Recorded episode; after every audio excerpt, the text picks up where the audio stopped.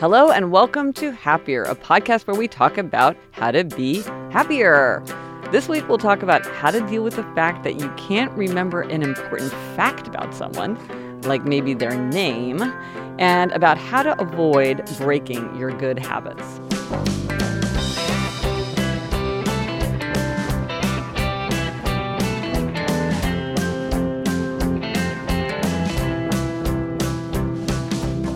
I'm Gretchen Rubin, a writer who studies happiness, good habits, and human nature. I'm in New York City, and with me is my sister, the sage, Elizabeth Craft. That's me, Elizabeth Craft, a TV writer and producer living in LA. And Gretch, today I am in my new office. Ooh. I have moved offices. So, where are you now? I am still on the Disney lot, um, I'm, but now I'm in the old animation building, which is super cool. It's you know where people actually drew all these iconic cartoons. And um, the show I've been working on, The Family, is wrapped up for the season, and it debuts soon on uh, in early March. And of course, I'll be plugging that.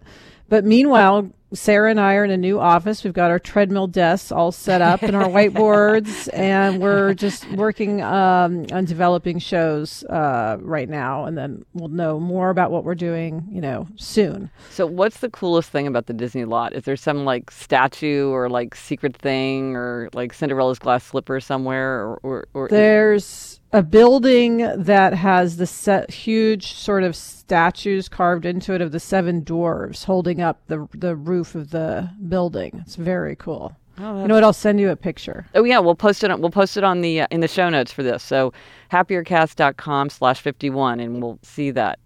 Um, but Elizabeth, you know, before we get started, I also wanted to say we got such an amazing response to our discussion of the Sunday blues or the Sunday dreads, as Laura called them, um, in episode forty eight. Yeah, we talked about how a lot of people just have that horrible feeling on Sundays, and um, a lot of people wrote in relating to that and with some great solutions. Yeah, yeah, it was interesting that people had come up with so many ingenious approaches to battle the Sunday blues.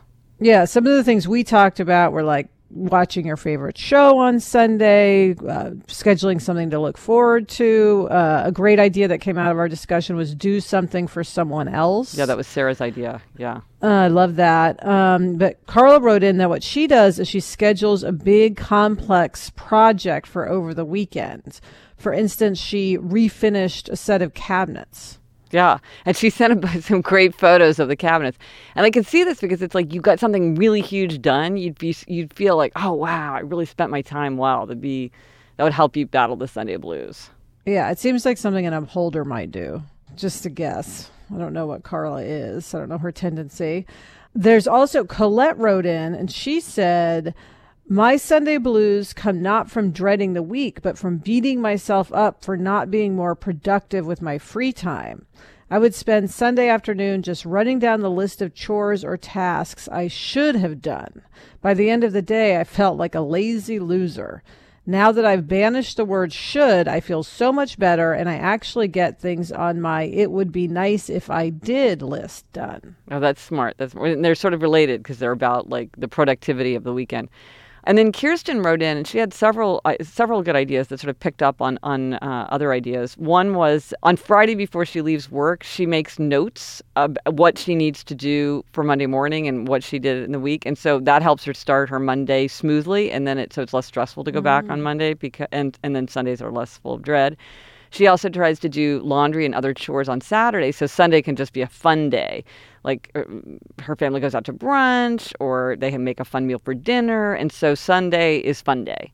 She picks out her Monday outfit and packs lunch and gets everything together before she goes to sleep, so that it's because it's more fun to plan her outfit um, when you know on Sunday rather than half asleep Monday morning. And here's a really nice thing, and it picks up the what Sarah said about doing something nice for someone else. She calls her grandmother every Sunday afternoon. Uh, her grandmother's 85 and doesn't get that many calls, and so really, really appreciates getting a phone call. She loves talking to her grandmother, and so it's like a nice thing to do for someone else, and and that makes the day nicer for her and helps battle the Sunday blues. So this is a ton of great suggestions. Yeah, it's great to get so many ideas. It's a problem we can all help each other with. Yeah, absolutely. So, Elizabeth, this week our try this at home tip is to disguise your faulty memory. You know, how to handle it if you can't remember something important about someone. You must deal with this all the time. I mean, Hollywood, isn't it all about like who you know and who you have a relationship to and like who you can talk to at the party and all that? I mean, how do you, Yeah, how do you I'm- handle, handle that?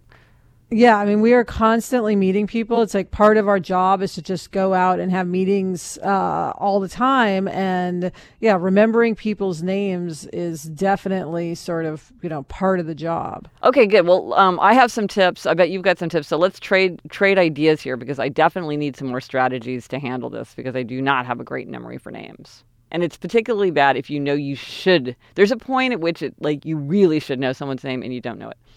Um, so here's one thing that I found works really well, which I call my tip of the tongue dodge, which is I will say to someone like, "Oh my gosh, I keep wanting to call you Lisa. I know that is not right."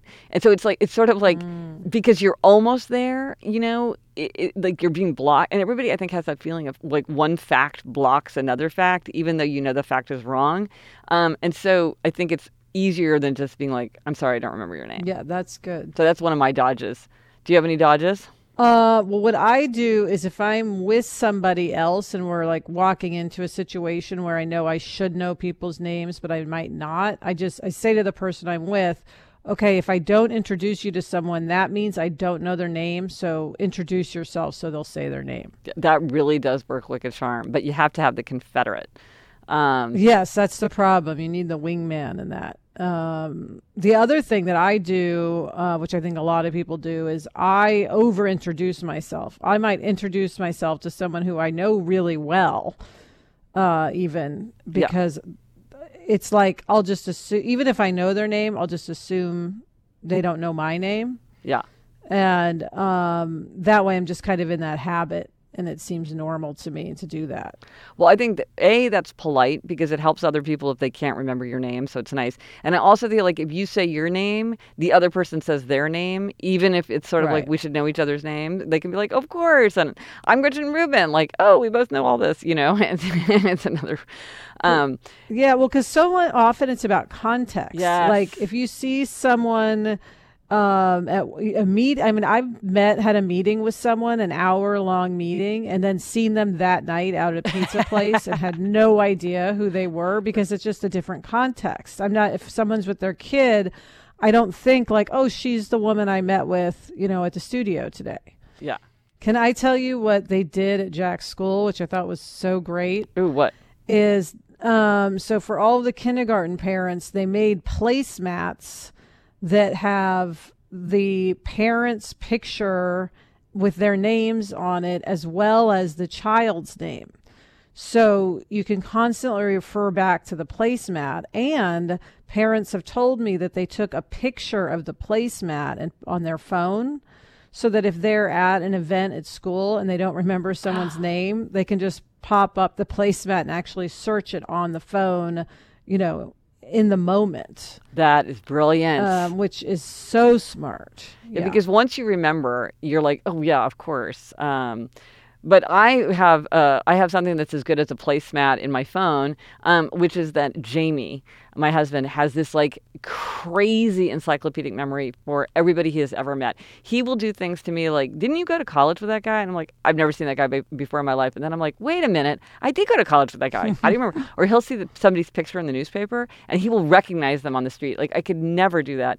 And it's funny because it turns out that like in ancient Rome, there was a kind of slave um, whose job it was to remember names and socially important information about people, like for the emperor or whatever. Like there's somebody who would stand behind you and be like, "Oh yeah, that's you know Marcus Aurelius or whatever." That's called a it was a nomenclator.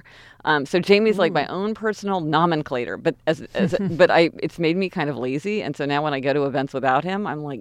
Dang, I can't remember anybody's name. Yeah, I also think it helps if you get busted and you just don't remember the name. Just, just like say when it, I'm just, I'm such an idiot. I am Yeah. uh, so embarrassed. I didn't remember your name. You know, and the thing is, we've all done it. In you know, as Jamie's phrase, we've all done it.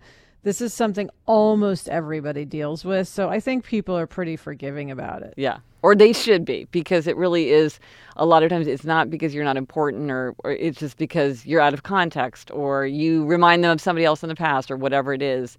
We all have a lot of information. I will say though, if you do remember someone's name, it makes a huge impression. Yes. And I think it is you do score major points when you remember someone's name. No doubt about it. It's a very nice thing to aim for. It is. It truly is. So listen, we've talked about how to handle when you don't know someone's name, but like, do you have any other good strategies for if like there's other information you can't like you you you just like can't remember something important about somebody that that you should know by now? Yeah, well, there's something um, that comes up too about like if you don't remember exactly what someone does for a living or where they work, but you just can't quite remember, you just say, What are you working on these days? And that could just be sort of, you know, regarding any project they've got going on, not necessarily, you know, the name of the company. Yeah, and Elizabeth, I have a something that I use that's sort of a uh, kind of a version of that, which is when I can't remember if someone's working or not. Like I don't want to say what are you working on? Because i don't know what their job Yes. situation is at all you know? I say so i make it even more op- open-ended and so i say what's keeping you busy these days?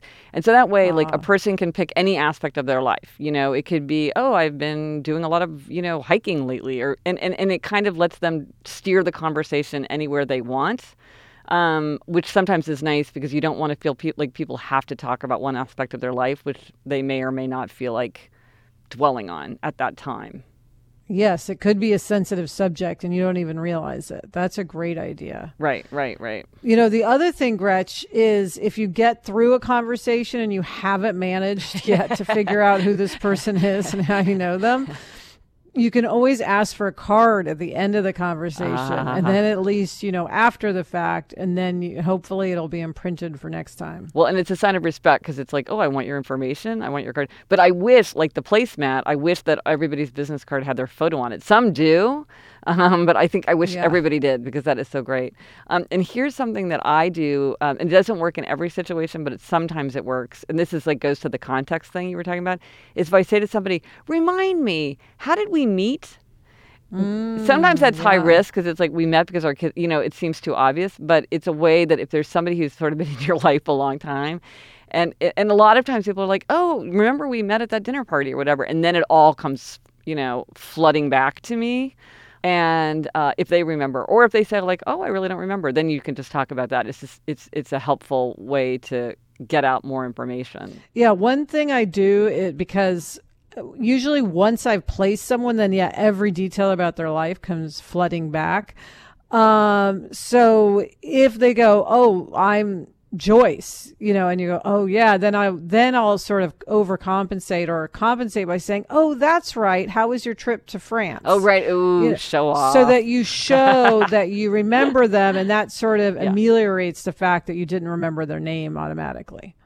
Um, so let us know if you have figured out any kind of cool dodges or strategies or tricks for disguising a faulty memory, um, and and how you've applied them, how it works for you. Because I think we we could all use a little like some some pointers here. Um, let us know on Twitter, Facebook, uh, podcast at GretchenRubin.com is our email. Or as always, you can go to the show notes for this episode, which is happiercast.com slash 51. You can add your comments there. Noom is the habit changing solution that helps users learn to develop a new relationship with food through personalized courses. Based in psychology, Noom teaches you why you do the things you do and empowers you with the tools you need to break bad habits and replace them with better ones. Because everyone's different, Noom adjusts to your lifestyle. They teach you the psychology behind the decisions you make and then help you keep track of everything from workouts and steps to analyze your diet and recommending healthy recipes. Noom also connects you with a personally assigned goal specialist and a community of other Noomers, so you have all the support you need to empower your change. Gretch, you know, I love Noom. I love all the tools it has, especially the step tracker and the weight tracker. I rely on those every day. Yep, you don't have to change it all in one day. Small steps make big progress. Sign up for your trial today at noom.com slash happier. That's N-O-O-M dot com slash happier. What do you have to lose? Visit noom.com slash happier to start your trial today. So, Elizabeth, next up, it's our better than before habit strategy. Um, and this week, it's the strategy of safeguards. Uh, in my book, Better Than Before, I talk about the 21 strategies uh, that we can use to make or break our habits. And one of the most important strategy is the strategy of safeguards, which is about safeguarding yourself against breaking a habit. Okay, that's interesting. Um, I could have used this, I guess, when we were in San Francisco and I broke my good eating habits. yes. Um, well, this is about figuring out um, how to stop yourself. Um, from getting into that situation, um, and it really is about planning to fail, and it and it can sound fatalistic, and I think sometimes people don't want to think about safeguards because they want it, they're full of enthusiasm and full of confidence, and they're like, I'm com- 100% committed to my new way of eating. Like, I don't even need to think about what's going to happen if I break my habit because I'm just not going to. But the fact is, um, although it can sound kind of fatalistic to think through all of the problems that might arise and how you might stumble, it's really important. Yeah, that's something they do at Jenny Craig every week. They say, you know, what challenges might you be facing this week? Well, and that's the, that is the key thing about the strategy of safeguards. What you want to do is you want to anticipate uh, temptation or you know anticipate roadblocks and so that you can minimize temptation both in your environment you know in your and in your own mind which is things like you know i'm at, when i'm at work i'm not even going to walk into the writer's kitchen because there's so much there that's going to tempt me i'm just like not even going to cross the threshold so you're minimizing temptation um, and then you also have a plan in advance for something like, well, what's going to happen when I go on vacation? What's going to happen on my birthday? What's going to happen when I go to the holiday party? What's going to happen if I get sick? What's going to happen in any kind of situation that might arise where I can anticipate that I might feel a desire to break my good habit? So you put in these safeguards. That's like, um, like what would one be? Well, what's good to do? You want to have this plan. Um, as Dwight Eisenhower said, plans are worthless, but planning is everything. Hmm. so you want to have um, what are called if then plans. So if I walk into the hotel room restaurant for breakfast and I can choose between a buffet or ordering off the menu, then I will order off the menu because then I know exactly what I'm going to get and exactly the portions that I'm going to get because I know if I go to the buffet, I end up taking everything and eating a lot because I feel like I'm getting my money's worth. You know, that's an if then plan. You know what? This just happened to me this week, Gretchen. Uh, we had a mom's night out. Uh, oh, kindergarten. We went. We went to um, a, mo- a screening of a movie because uh, one of the moms uh, was able to arrange that. So LA. And, I know, so right? LA, right? Yeah. And so we were all meeting an hour before for a drink, and then it was the movie. And I, being on my diet, I said to myself, okay, if I go to this, I am not going to have a glass of wine. I'm going to have a Diet Coke because I'm, you know, watch, I'm doing Jenny Craig and I'm watching the calories. And I went, I went to the bar. I got my Diet Coke. Everybody else was having wine, but I was like, I'm having my Diet Coke. Uh, plan accomplished. What I yeah. didn't think about though was then after the movie, it was like, okay, let's go to this restaurant. And because I hadn't sort of steeled myself, I ended up ordering a glass of wine. There. Yeah, because it was like, oh, new situation. I wasn't ready for it, and I just sort of in a, had a moment of weakness. Yeah, well, no, a friend of mine was saying how she'd gone to a restaurant and she was like, had everything like, I'm gonna get this, I'm gonna get that, I'm gonna get this, and she goes, and then they brought out like, you know, and compliments of the chef. There is this like a the ah. blah blah, and she's like, well, I had no plan for that. Yeah, and so um. Yeah. But so an important thing to say too about safeguards is like you don't want to beat yourself up when when you slip up because you know we've all done it. And what is fascinating what the research shows is that sometimes people feel like if they're really really hard on themselves like oh if you were really kicking yourself and feeling really angry or guilty with yourself for the fact that you'd had that glass of wine sometimes people think that that is going to help them stick to their good habits going forward like if they're really hard on themselves but what it turns out is the case is that people who show compassion for themselves and cut themselves a little bit of slack tend to do a better job overall. They they're the ones that tend to get back in the saddle more easily. If they say to themselves like, "Well, we've all done it," or "Well, I learned that lesson," you know, like, "Well, I figured out, you know, I got a plan for you know the after, you know, both stages of the mom's night out," um, or you know, uh, I know how I can do it better next time. Um, people tend to then be able to get back into the habit of the good habit more easily. And so, um, you know, obviously we want to do a good job, but, you know, it's hard and and things come up so we want to be like not too hard on this and it's weird with the safeguards because on the one hand you don't want to slip up at all because that's how you build a good habit is just you know sticking to it but on the other hand you don't want to be too hard on yourself when when when you do have a stumble i also think it's a matter of being honest with yourself because i think a lot of times not you, but others of us don't. We want to break our good habits. Well, that's the strategy of strategy of loophole spotting, which is coming up the next time I, I that we're talking about a better than before have a strategy, which is how to avoid those loopholes, like you say, that we're like constantly looking for a way out. You know, a justification for a way out. Uh, I know, and you you are the master of of, of not breaking your habits. Um, but I mean. I still struggle. I think I think that you think that I do a better job than I do.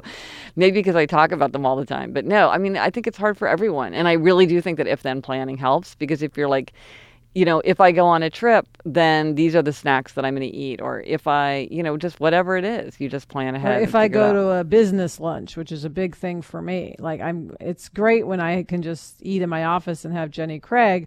But if I'm meeting someone for lunch, you know, I, I can't bring my, you know, frozen spaghetti and meatballs and ask the restaurant to heat it up. So it's like knowing in advance, like looking at the menu in advance and saying, okay, this is what I'm ordering. Yeah, safeguards really do make a difference. Planning ahead really can help us stick to our good habits.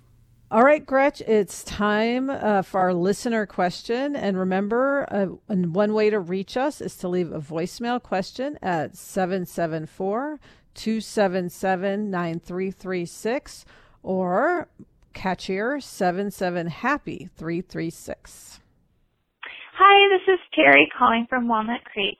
I'm calling about phone calls keeping up with relationships with say like my mom or my mother-in-law. I find that i have trouble answering their calls. I'm usually taking the kids somewhere and I get overwhelmed. And I'm just wondering what's the best way to handle that. If I should just answer the call right away or try to call back when it's a little quieter and more convenient.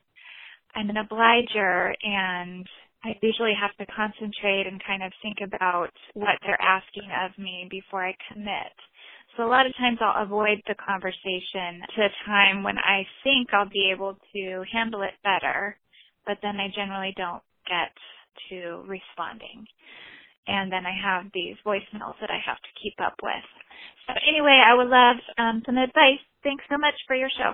Bye bye. It's such an interesting question. I mean, I think we all know that feeling of like, I've got to listen to this message and or I've got to take this call at a time when I feel like my attention is really being preoccupied somewhere else and then like I got to get back and it all mounts up and I sure know that feeling. Yeah, I mean, the my big advice for this is using texting and emailing to your advantage. Because one thing you can do is just text someone. So if you've seen someone's left you a voicemail, even if you can't face listening to it, which for some reason, as you just said, a lot of us do not want to listen to voicemails. We've discussed that. Um, you can text or email and say, "Hey, I saw you called." Uh, you know, I was dropping the kids off. Let me try you tonight. Or, or if you don't even want the responsibility of calling, say, call, uh, you know, give me a try tomorrow. Or you could even, I mean, uh, like I much prefer to have to do anything transactional in writing. And so if it's because she's, it sounds like from what Terry's saying, these aren't just like sort of general catch ups, like when I call mom and dad and then we're just sort of like kind of catching up. It sounds like these are about something that needs to get done. For me, I so maybe what I would say is say something like, "Oh, I'm sorry, Mr. Call. I was dropping the kids off. Um, what's up? You know, mm, uh, yeah. what do you need?" And then ha- move it to email. And one thing I've noticed um, is that and, and again this is might be the kind of thing that would be a little bit harder for an obliger is as an obliger you feel like okay they want to talk on the phone i need to call them back. But maybe you need to train them yeah it's not so easy to reach me on the phone. You're going to have a much better response if you if you connect with me by email. Or you can call me if you don't want to email me but i'm going to email you back. Because a lot of times once you get in the practice of something people get it. Like me like i have people that i know will only answer my, my roommate from college only communicates by text If I send mm. her an email, she does not respond. A text, she answers right away.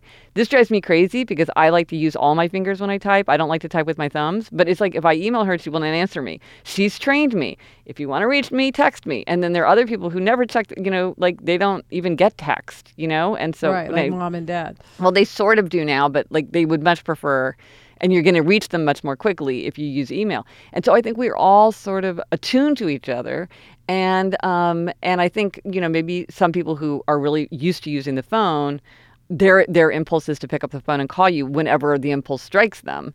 Um, and so maybe you need to, and, and because the nice thing about email and stuff is it's on your terms. Like you send it when it's on your terms, and then if they respond to you, then you respond on their terms. And again, she's sort of saying, saying like maybe sometimes she wants to think about how she wants to respond, whether she's going to meet whatever is expected of her. And so that's good to have that time delay. Or maybe she even wants to talk to somebody else, like, ooh, I, I someone's suggesting that we do this. What do you think? Do I have to say yeah? Because sometimes an obliger needs somebody to give them a little like, hey, you don't have to do that, or that sounds like a big thing for me, or uh, you know, maybe that can wait, or whatever that might be. Yeah, the only thing I would say is that you do want to make sure you don't get in the habit of never talking to loved ones because that can happen, and um, you want to make sure you get you you do maintain the actual voice to voice communication. It's just, but if it's just about housekeeping matters, Yeah. it's it's not so important. or logistical things. And I think also you don't want to get into the habit of like every time you talk to somebody, it's about something unpleasant, you know, um, or Yeah. you know, it's some it's some care or some duty. And one thing I do is I send photos all the time because I feel like that's a little Yes, snapshot uh, of like what's going on, and then people it sort of keeps people up to date on what's going on in our lives, but it doesn't call for response because it's just like a picture of like Barnaby in the snow or whatever, and it's just like here it is you know, for what it's worth.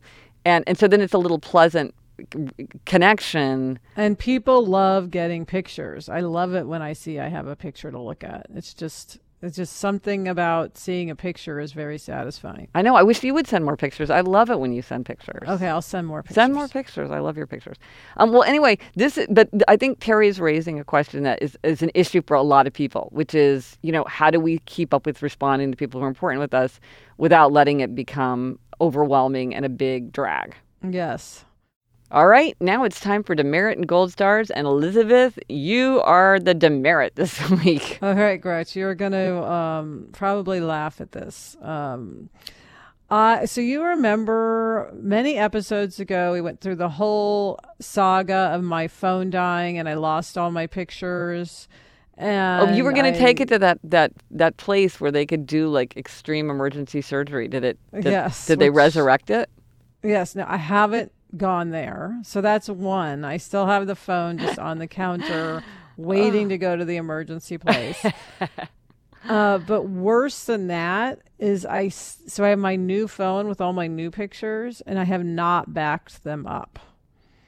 Um, and I got you get a certain amount free of the iCloud when you get a phone that sort of automatically happens. But if you don't then sign up, it all goes away and the backup is gone. And that's where I am. So I am currently, once again, without any backup, just hoping that nothing happens to my phone. Now I have to confess, I I don't. My phone is not backed up. We've got to deal Oh, with this. We've got to back this up. Unless unless magically it's been set up to back up. See, because I have an IT guy who helps me with my files, and he sets. I have an elaborate backup program for my files, and then also.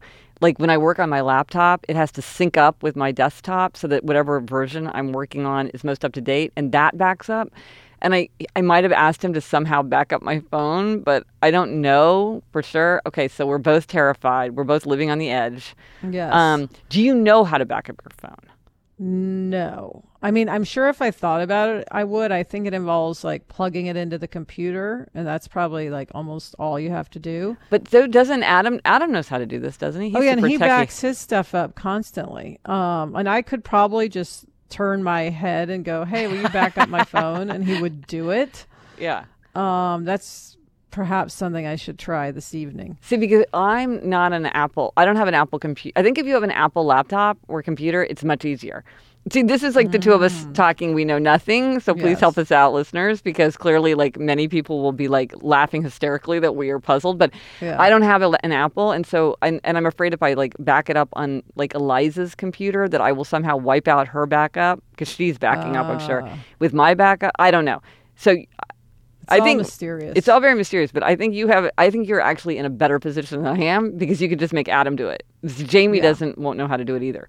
So okay, this right, is so a I'm going to do that, and I'll update you when I've done that. okay. Well, and I'm going to hold you accountable. So like next update coming up, it's like what's up with your phone. Um, okay, I will. I'll do something now. Okay, and I will that. too, right? Yeah, and you too. Because I'm too. scared. Okay.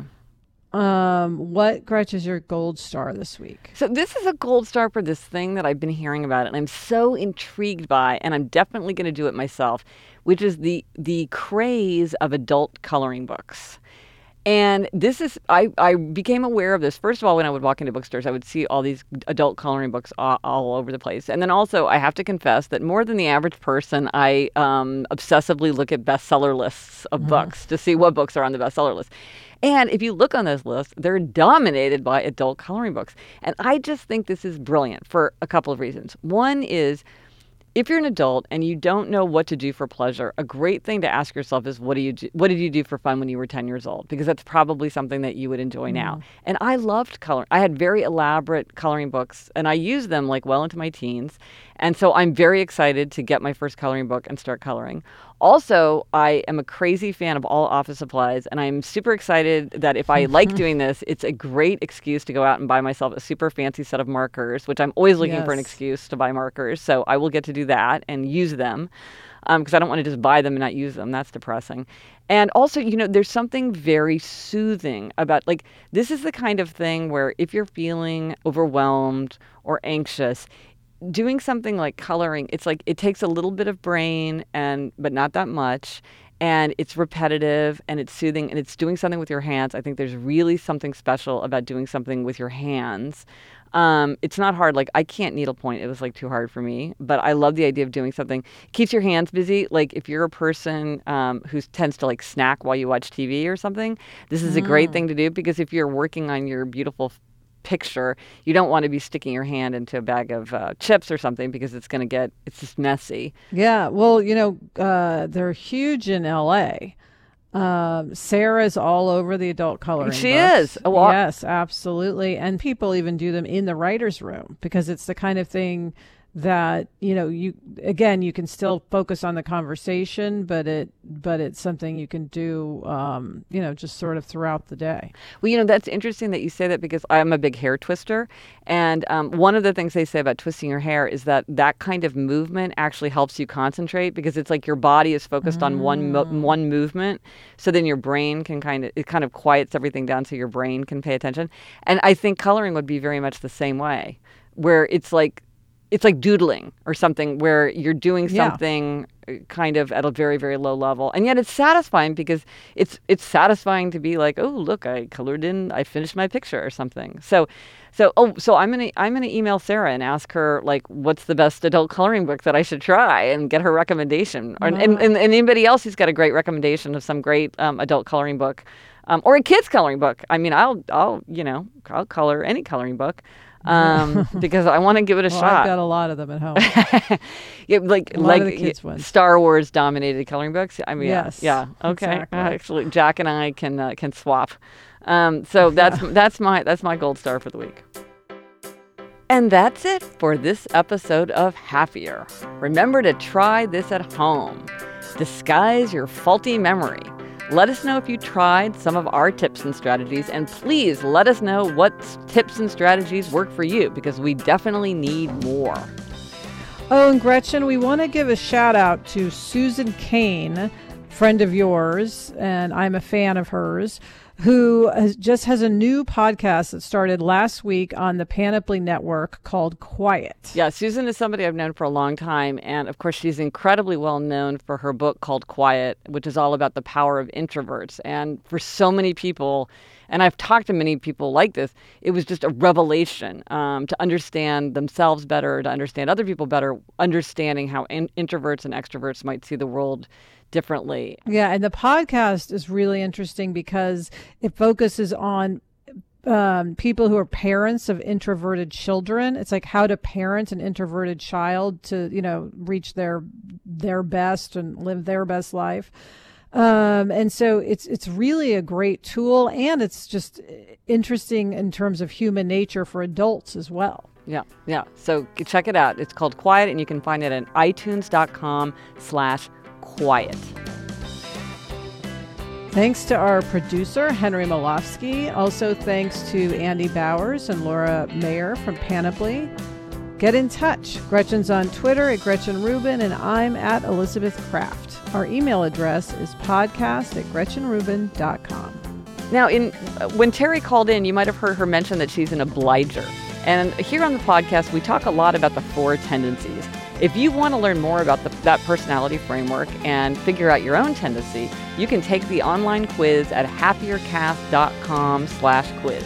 Until next week, I'm Elizabeth Craft. And I'm Gretchen Rubin. Thanks for joining us. Onward and upward.